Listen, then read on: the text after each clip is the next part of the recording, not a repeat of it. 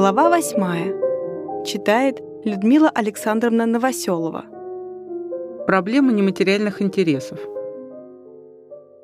Выше было сказано, что содержание гражданского права находится в прямой и непосредственной зависимости от содержания человеческих интересов, и что вследствие этого гражданское право должно неизбежно расти вместе с ростом человеческой личности. Но рост личности начинается с внешнего, материального. Поэтому первыми областями, в которых за личностью признаются субъективные права, являются области отношений имущественных и семейных. Причем эти последние семейные отношения в привитивном быту рассматривались также под углом зрения интересов материальных, физиологических и экономических. Все то, что выходило за пределы этих материальных отношений, еще мало интересовало личность, и вследствие этого не находило себе отражения и в гражданском праве. Мало-помалу, однако, индивид начинает ценить и нематериальные, и духовные блага. И право начинает давать им охрану. Сначала частичную, слабую бессистемную, а потом все полнее и полнее. Мы не можем входить здесь в детальное изложение постепенного роста гражданского права с этой стороны. Укажем только на то, что даже в римском праве, в этом столь культурном и развитом праве, духовная сторона человеческой личности нашла себе только очень слабое и поверхностное отображение. Это может быть объяснено тем, что римское право, развивавшееся главным образом в интересах торгового оборота, получило отпечаток торгового коммерческого духа. Вследствие этого праву новых народов пришлось самому пробивать дорогу. И оно действительно начало работу в разных местах, создавая различные отдельные институты, которые, казалось, сначала ничего общего между собой не имеют, но которые, как мы можем видеть теперь, сливаются в одно общее непрерывное течение имеющие своей целью охрану духовных, нематериальных интересов человека. Уже рассмотренная выше охрана прав личности проникнута этой тенденцией. Укажем на некоторые другие важнейшие явления этого рода. Рядом с материальной экономической деятельностью во всяком культурном обществе развивается деятельность духовная, имеющая своей целью создание нематериальных духовных благ. Многие из продуктов этой духовной деятельности получают общественное признание, а вследствие этого делаются объективными общественными благами и даже приобретают известную экономическую материальную ценность. Таково, например, литературное произведение, картина художника, научное или техническое открытие. Не только в правовых системах примитивных народов, но даже еще в праве римском духовная деятельность подобного рода не давала никаких субъективных прав на ее продукты их авторам и не пользовалась никакой правовой защитой. Всякий мог опубликовать или воспроизвести без согласия автора его произведение, осуществить его техническое изобретение. Насколько мало ценилась в римском праве духовная деятельность сама по себе, видно уже из того, что в классическую эпоху, например, поэма, написанная на чужом пищем материале, или картина, нарисованная на чужой доске, принадлежали не поэту или художнику, а собственнику пищевого материала или доски. Правда, для Юстиниана такая норма показалась уже конфузной и была отменена, но тем не менее, каких бы то ни было авторских правах, и в юстиниановском своде нет речи. С таким положением вещей не могло, конечно, мириться дальнейшее развитие духовной деятельности в новом мире. И право начинает постепенно работу по созданию так хорошо нам в настоящее время известных авторских прав в широком смысле слова.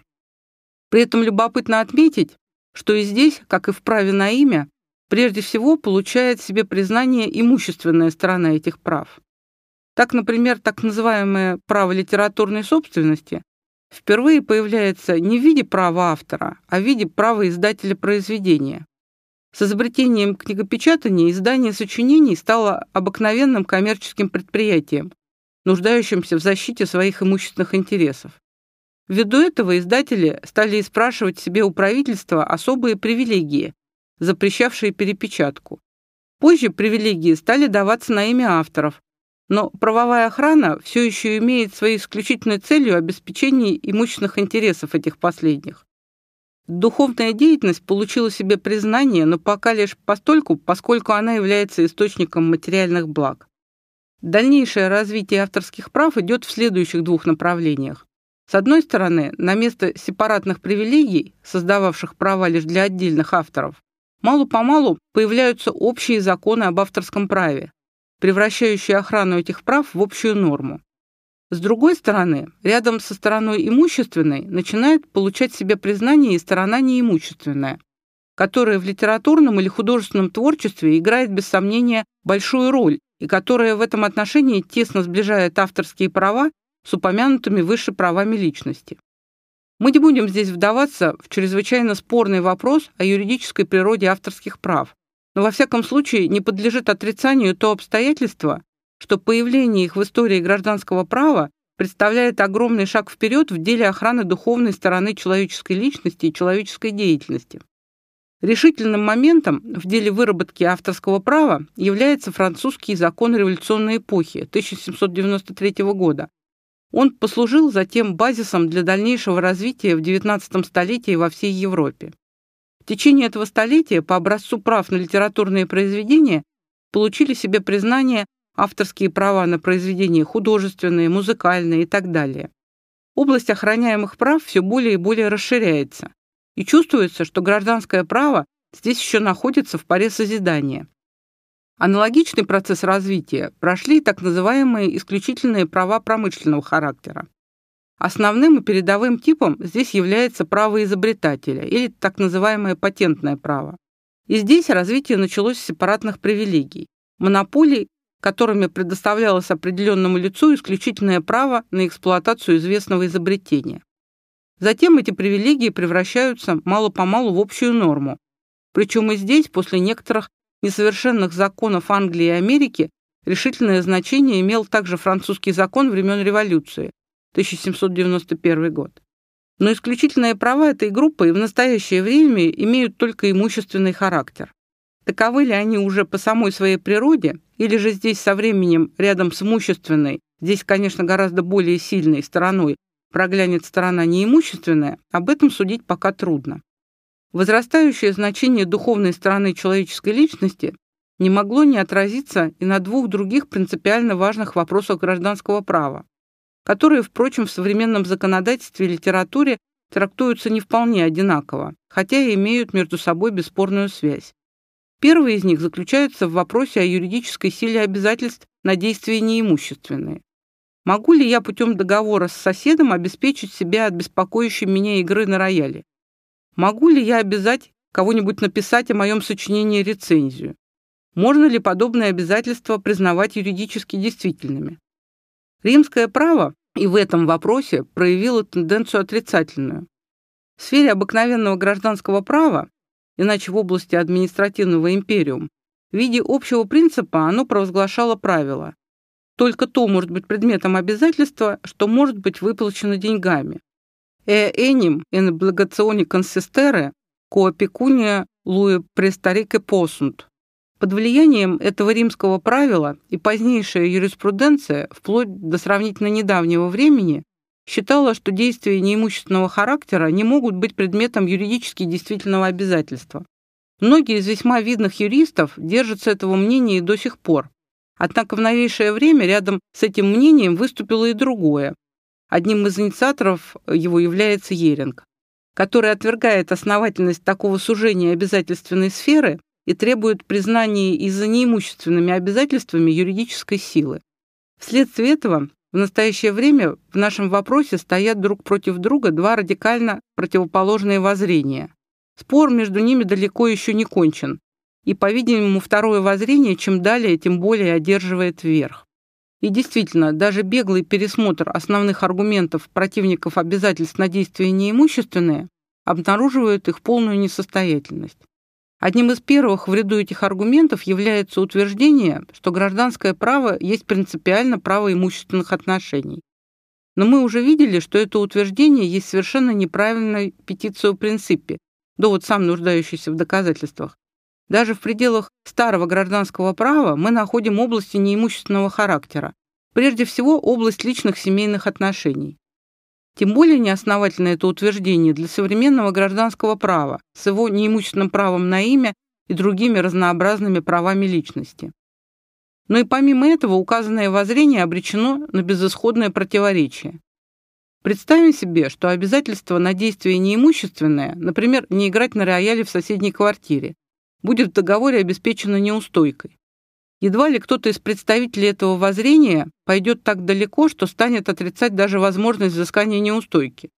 Между тем, договор о неустойке признается обыкновенно лишь соглашением дополнительным, действительным лишь тогда, если действительно соглашение главное. Если же договор о неустойке нельзя не признать действительным, то, очевидно, нельзя не признать действительным и соглашение главное. Сказанное, однако, имеет силу не только для того случая, когда подобный договор обеспечен неустойкой. Представим себе, что неустойки назначено не было, но вследствие неисполнения договора для контрагента возникли какие-нибудь имущественные убытки.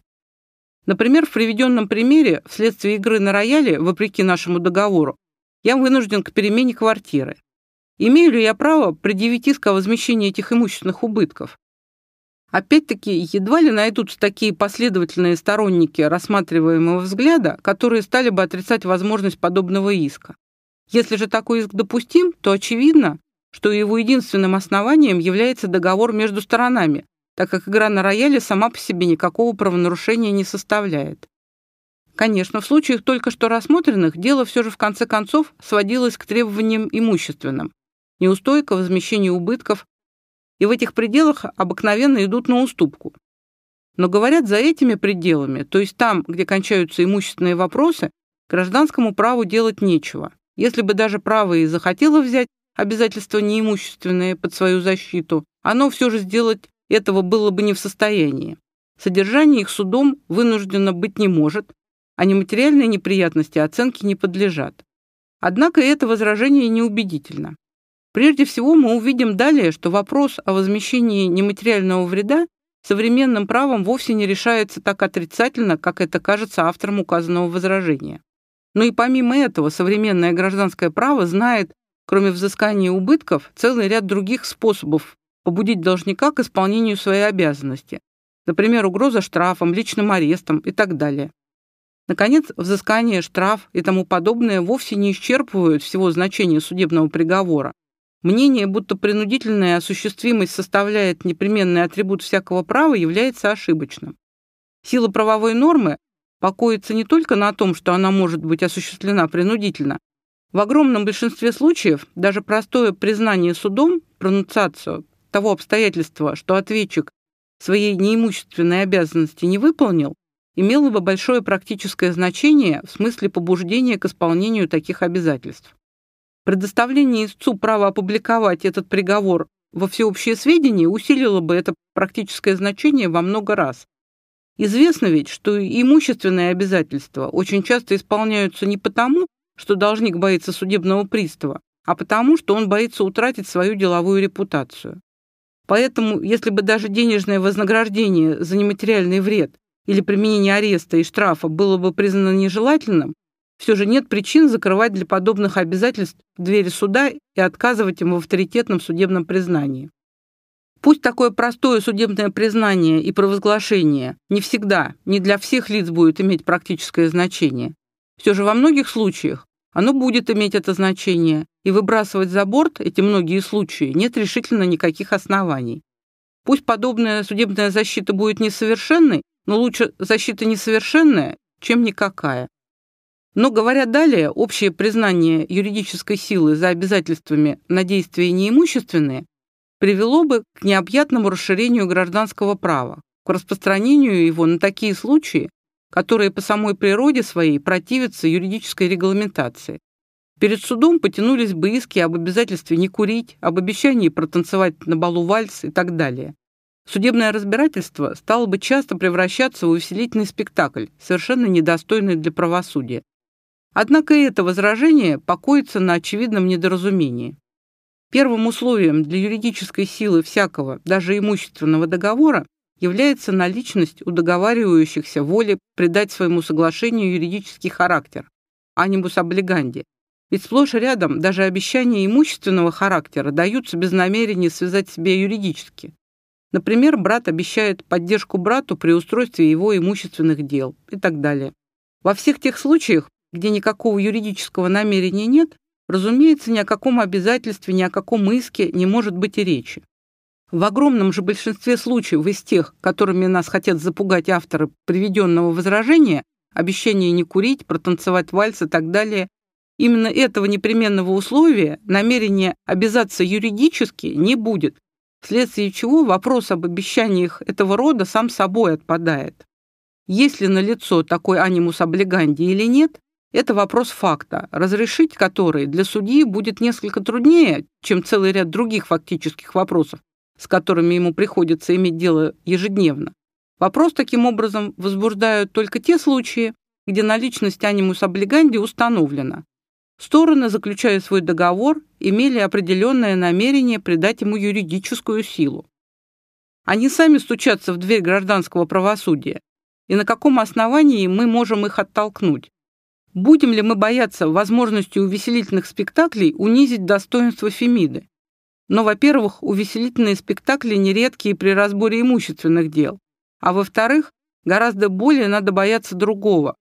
Как бы нам за возможным смехом не проглядеть подлинных, реальных слез, часто связанных с нарушением неимущественных интересов.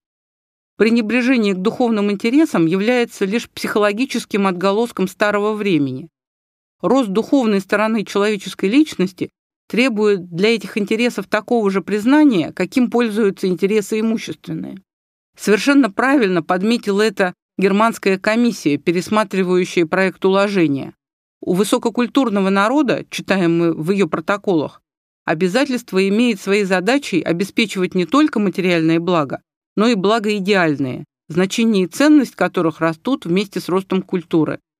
Однако старое воззрение, вынужденное отступать перед натиском этой культурной потребности, пытается задержаться на некоторой средней позиции. Признавая необходимость допущения обязательств на действия неимущественные, многие из представителей науки современного гражданского права требуют, однако, для такого допущения наличности серьезного, достойного охраны интереса. Недостаточно того, что стороны сами настолько ценили свой интерес, что обрекли его в форму юридического договора. Необходима проверка суда с точки зрения объективной общезначимости этого интереса. Духовный интерес, который имеет уже общее значение в данной сфере, должен получить юридическую защиту. То же, что имеет характер чисто личного, субъективного пристрастия данного лица, охране права подлежать не может. Так, например, договор о том, чтобы сосед не играл по ночам на рояле, может рассчитывать с этой точки зрения на свое признание перед судом, так как духовное благо ночного спокойствия есть в настоящее время уже объективное, общепризнаваемое благо. Иное дело договор, которым лицо выговаривает только, чтобы сосед не играл какой-либо одной пьесы, слышать которую оно по своим личным воспоминаниям не может. Вопрос о признании такого договора уже может быть сомнительным, так как охраняемое им благо имеет только личный, чисто субъективный интерес. Но и это среднее мнение должно быть решительно отвергнуто. Мы знаем уже, что новейшее развитие правосознания движется не только по пути признания прав личности вообще, но и по пути признания прав конкретной человеческой личности. Совершенно справедливо и на этот вопрос отвечала германская комиссия. Достоин охраны всякий интерес, который не нарушит границ закона или индивидуальной свободы. Нет надобности в иных границах, кроме той, которая требует, чтобы обязательство не противоречило закону или добрым нравам. С аналогичной борьбой воззрений мы встречаемся и в другом вопросе, связанном с духовными нематериальными интересами. Именно в вопросе о возмещении так называемого морального вреда. Мы видели, что этот вопрос сплетается с только что рассмотренным вопросом о значении обязательств на действия неимущественные, хотя отнюдь с ним не совпадает. Неисполнение договора даже имущественного содержания может причинить контрагенту, кроме материального вреда, еще нематериальные неприятности. Любое обыкновенное правонарушение, деликт, может быть источником глубоких нравственных потрясений для того, против кого оно было совершено. Хозяин гостиницы не предоставил вам обещанного по телеграфу номера, вследствие чего вам, может быть, с семьей пришлось провести ночь на улице. Какой-либо злоумышленник украл у вас материалы для подготовлявшегося вами сочинения или уничтожил последнюю фотографическую карточку вашей покойной матери и так далее, и так далее. И вот перед правом возникает трудный вопрос. Можно ли во всех подобных случаях игнорировать нематериальный вред этого рода, ограничиваясь исключительно стороной имущественной? Римское право и здесь принципиально держалось этой второй точки зрения, допуская некоторое вознаграждение за нематериальный вред лишь в отдельных исключительных случаях, Например, при исках об обиде, акцию «Ингюриариум». Эту римскую точку зрения усвоила себе юриспруденция новых народов. Еще в настоящее время весьма распространено учение о том, что возмещение нематериального вреда не может входить в задачи гражданского права. Этот вред, во-первых, не может быть оценен на деньги, а во-вторых, если бы даже такая оценка была каким-нибудь образом возможна, она была бы нежелательна, так как она унижала бы те самые духовные блага, которые желают возвысить и охранить. Однако и здесь, в XIX веке, рядом с этим воззрением, возникло другое, которое считает гражданское право принципиально обязанным взять эти попираемые нематериальные интересы под свою защиту. Прежде всего, это воззрение зародилось в практической юриспруденции.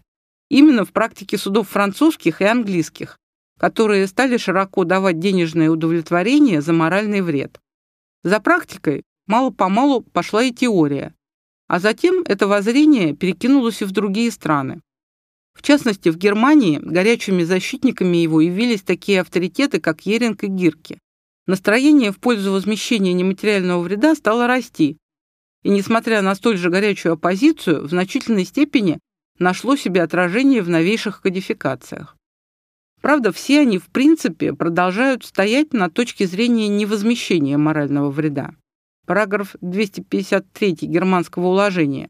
За вред, который не является имущественным, возмещение в деньгах можно потребовать только в случаях, установленных законом. Статья 28 швейцарского уложения. Иск о возмещении ущерба или об уплате денежной суммы в качестве моральной компенсации допускается только в случаях, установленных законом. Тем не менее, все они делают из этого принципа далеко идущие исключения. Так, согласно германскому уложению, параграф 847, в случае телесного повреждения, повреждения здоровья, лишения свободы или нарушения женской чести, гражданский суд может назначить некоторое справедливое вознаграждение и за нематериальный вред. Далее, предоставляя суду право понижения назначенной в договоре неустойки, если она покажется чрезмерной, Германское уложение предписывает, однако, суду в таком случае принимать во внимание и нематериальные интересы того, кто эту неустойку выговорил, параграф 343. Наконец, сверх того, германский уголовный закон при целом ряде преступлений, клевета, нарушение авторского права и так далее, предоставляет суду право назначить сверх уголовного наказания еще и частный штраф, так называемый буссе, в пользу потерпевшего в виде его удовлетворения. Швейцарский закон об обязательствах 1911 года идет еще дальше. Установив в статье 47, что в случае убийства или телесного повреждения суд может возложить на преступника обязанность уплатить некоторую соответственную сумму потерпевшему или его ближним в виде удовлетворения, он затем в статье 49 дает для всех других правонарушений следующее общее правило. Кто окажется потерпевшим в своих личных отношениях, может при наличности вины правонарушителя требовать возмещения вреда, а там, где это оправдывается тяжестью правонарушения или виновности, может требовать сверх того и уплаты денежной суммы в виде удовлетворения. Нужно отметить, впрочем, что приведенное постановление закона 1911 года является некоторым сужением соответственной статьи, статьи 55 прежнего швейцарского уложения об обязательствах 1881 года, это последнее не знало оговорки, где это оправдывается тяжестью правонарушения или виновности. Тем не менее, даже в его нынешнем виде швейцарское обязательственное уложение распространяет принцип вознаграждения за нематериальный вред на всю область правонарушений, поскольку они сопровождались повреждением личных отношений. Что же такое по терминологии швейцарского уложения эти личные отношения, мы уже знаем из предыдущего. Этим именем обозначается вся совокупность нематериальных интересов каждой конкретной личности. Нарушение личных отношений, говорит один из комментаторов швейцарского уложения, определяется не in абстракту, а в связи с самой личностью потерпевшего.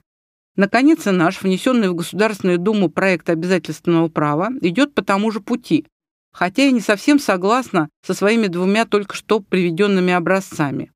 Так, прежде всего, по примеру германского уложения, он устанавливает возмещение нематериального вреда при некоторых определенных деликтах. Статья 1201 говорит, в случаях причинения обезображения либо иного телесного повреждения Равно как и в случае лишения свободы, суд может назначить потерпевшему денежную сумму по справедливому усмотрению, принимая во внимание, была ли со стороны виновного обнаружена злонамеренность и другие обстоятельства дела, хотя бы потерпевший не понес никаких убытков, нравственный вред. Статья 1202 присоединяет сюда случаи любодеяния и обольщения. Далее проект заимствует из Германского кодекса и положения относительно неустойки.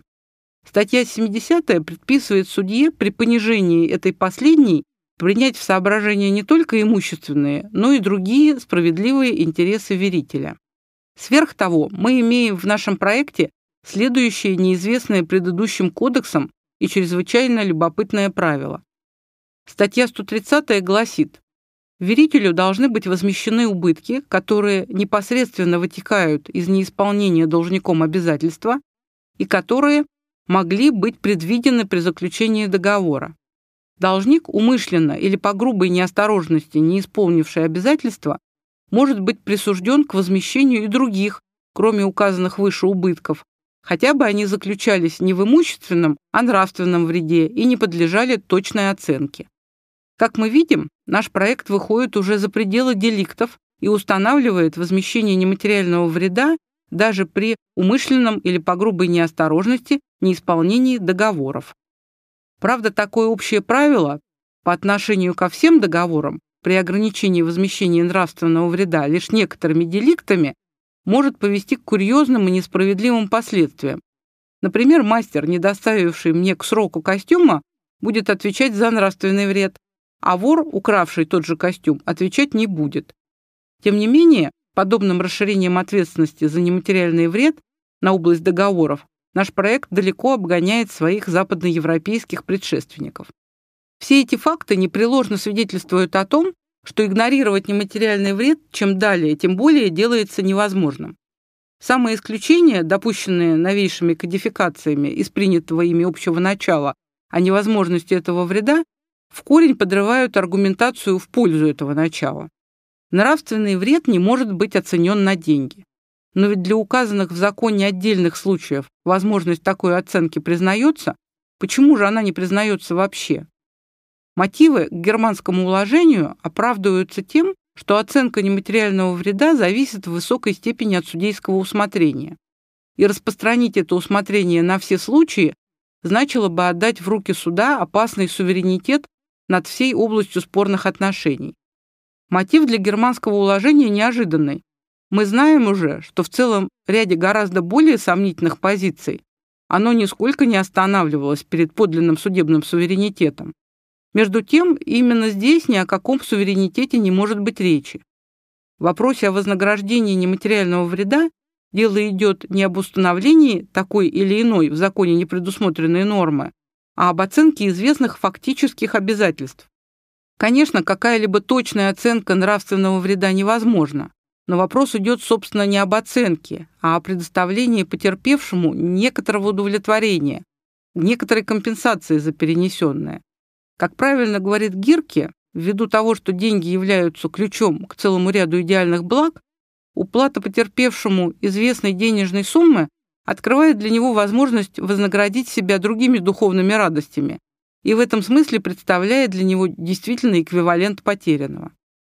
Вместе с тем падает другое возражение о том, что такой оценкой самые нематериальные блага унижаются. Если они не унижаются при телесном повреждении, лишении свободы или посягательствах на женскую честь, то почему они будут унижены вознаграждением при грабеже, воровстве и всех других деликтах? Неосновательно, наконец, и то опасение, что установление ответственности за нравственный вред создаст благоприятную почву для разнообразных неблаговидных и даже безнравственных притязаний. Муж, например, будет искать возмещение нравственного вреда с любовника своей жены и тому подобное. Дать отбор всем таким притязаниям прямая обязанность суда. Правило о возмещении нравственного вреда создается, конечно, лишь для тех случаев, когда пострадавший действительно потерпел такой вред, действительно перенес страдания, а не для случаев простой возможности этих последних. Есть ли в данном конкретном случае подлинный нравственный вред или же только спекуляция на получение денежной суммы, разобраться в этом – естественная фактическая задача суда. Во всяком случае, опасение подобных единичных неблаговидных притязаний не может служить основанием к тому, чтобы оставить без внимания все подлинные нравственные страдания людей. Без охраны нематериальных благ правовая защита сплошь и рядом окажется простой насмешкой. Таким образом, ограничение ответственности за нравственный вред только случаями некоторых правонарушений не находит для себя оснований. То, что признано справедливым для одного случая, не может быть несправедливым для других. И то расширение этой ответственности на всю область личных отношений, которое содержит швейцарское уложение, должно быть приветствуемо как значительный шаг вперед. Но, быть может, возмещение нравственного вреда должно быть ограничено пределами правонарушений, деликтов. Быть может, по отношению к обязательствам из договоров право может чувствовать себя от этой задачи свободным?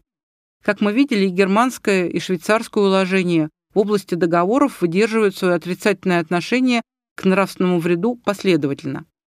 Мотивом служит то соображение, что здесь заключающий договор уже заранее может предвидеть возможность нравственного вреда и потому может обеспечить себя установлением на случай неисполнения неустойки. Однако это соображение неубедительно.